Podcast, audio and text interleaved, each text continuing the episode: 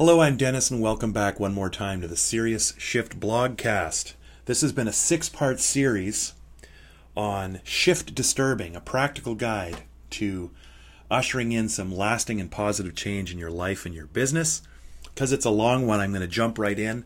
I've got a quick question for you to consider through this, which is Do you believe that you have a fixed mindset or a growth mindset? Okay? So here we begin. Ready? We're going to do a quick recap of the entrepreneurial overhaul that I've laid out for you. Today I have suggested a new way to approach your work, moving urgency to the start of the process.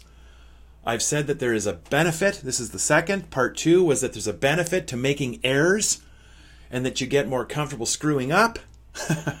Number three, I said you got to quit trying to make everybody happy, that they don't deserve you. This is something that very successful people know.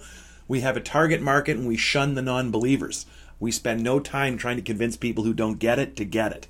Number four, that your failures, past and present, be put in perspective. Okay? That was part four. Here's part five. And today's serious shift has to do with your mindset and the importance of believing that you can learn. Believing that you can learn new things is the mother of all serious shifts that you need to make if you want to be more successful and a happier person.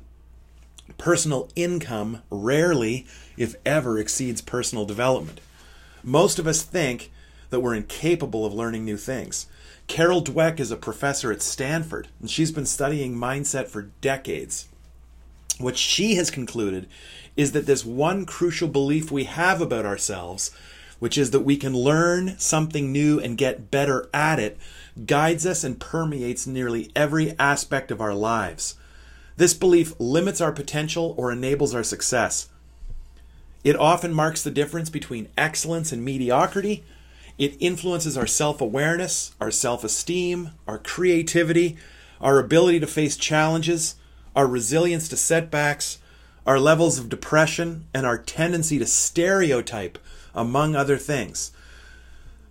First, she found that arguably the most important factor in achieving success in any endeavor is our capacity to grow and adapt. Doesn't this sound familiar? Second, she determined that the key to becoming a great learner is our mindset and our attitude towards learning. Her research shows that there are really only two mindsets that we can adopt a fixed mindset or a growth mindset. My question for you again is which one do you have? Fixed mindset, growth mindset. A fixed mindset is a belief that skills are something that you're born with, that you either have them or you don't, that you can't or don't have to learn and grow. Who you are is who you are, end of story. Squeeze the most potential out of that. A growth mindset is a belief that skills are built, that you can grow and develop them that you can learn and develop and change through application and experience. And it's quite likely that you're somewhere in the middle. And you likely switch from these different mindsets depending on what area of your life you're dealing with. Whatever mindset you have in a particular area will guide you in that area. So, how does your mindset affect your behavior? Having a fixed mindset creates an urgency to prove yourself over and over. Criticism is seen as an attack on your character, and it's to be avoided. Whereas having a growth mindset encourages learning and effort. Criticism is received as valuable feedback and it's openly embraced. The hallmark of the growth mindset is the passion for sticking with it, especially when things are not going well.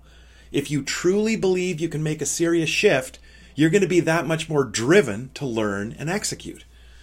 So, you know, as I'm reading all of this stuff, I'm thinking at the time, surely such a simple belief can't have such a profound impact on my life. Okay? And yet, this is what she found out. Smart people succeed is what the fixed mindset believes. Therefore, if you succeed, you're a smart person. Therefore, pick the easier problem so success is more likely. Stick to the status quo. Get better at the basics and validate how smart you are. Because if you pick a new path, if you get all human and vulnerable, if you take some risks and embrace the serious shift, that you might fail and in your fixed mindset thinking reveal how dumb you actually are to the whole planet. So the last thing you want to do is look dumb, therefore you don't try anything new, br- beautiful, brilliant, or necessary. You just stick to the status quo. Meanwhile, the growth mindset says this you can figure it out. And you'll figure it out by effort and trying over and over again. So who cares? so who cares, it says. Pick the harder challenge, and who cares if you fail? You'll just try again. Now, before I go on, just let me remind you of when I said you got to keep learning ugly.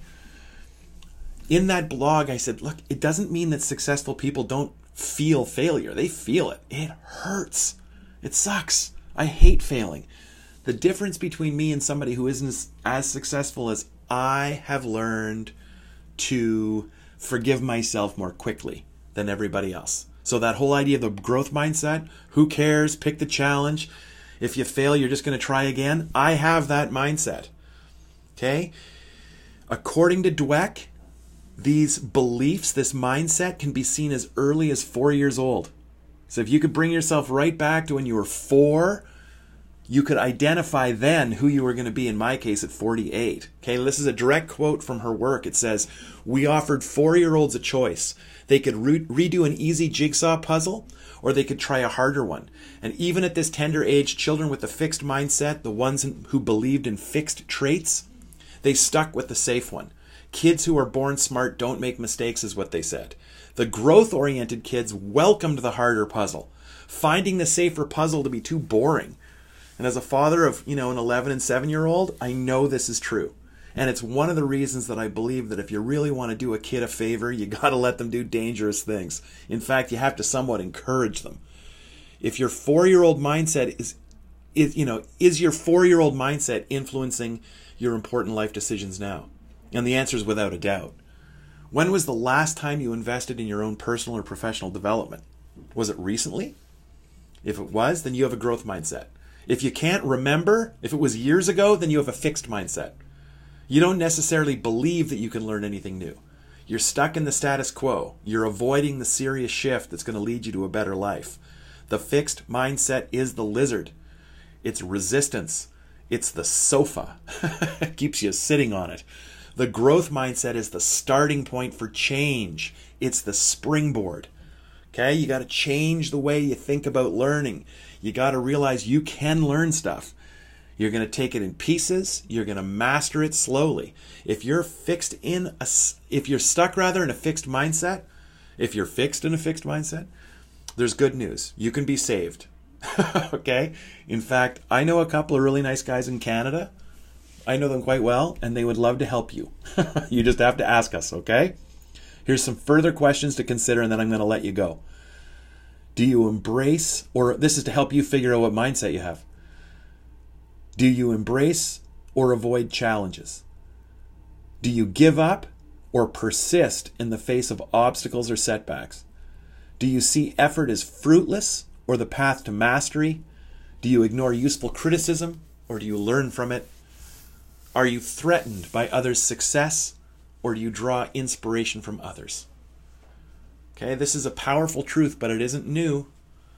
Shoshin is a concept in Zen Buddhism that Tom Frisbee turned me on to the concept of beginner's mind, which is to be open and eager even when studying at an advanced level, just as a beginner in any subject would. Adopt a beginner's mind, everybody. Okay, a growth mindset that you can do it, that you can learn, and redefine what's possible for yourself. It's critical. As always, thank you very much. Delightful to have you around, and I look forward to finding you the next time. Take care.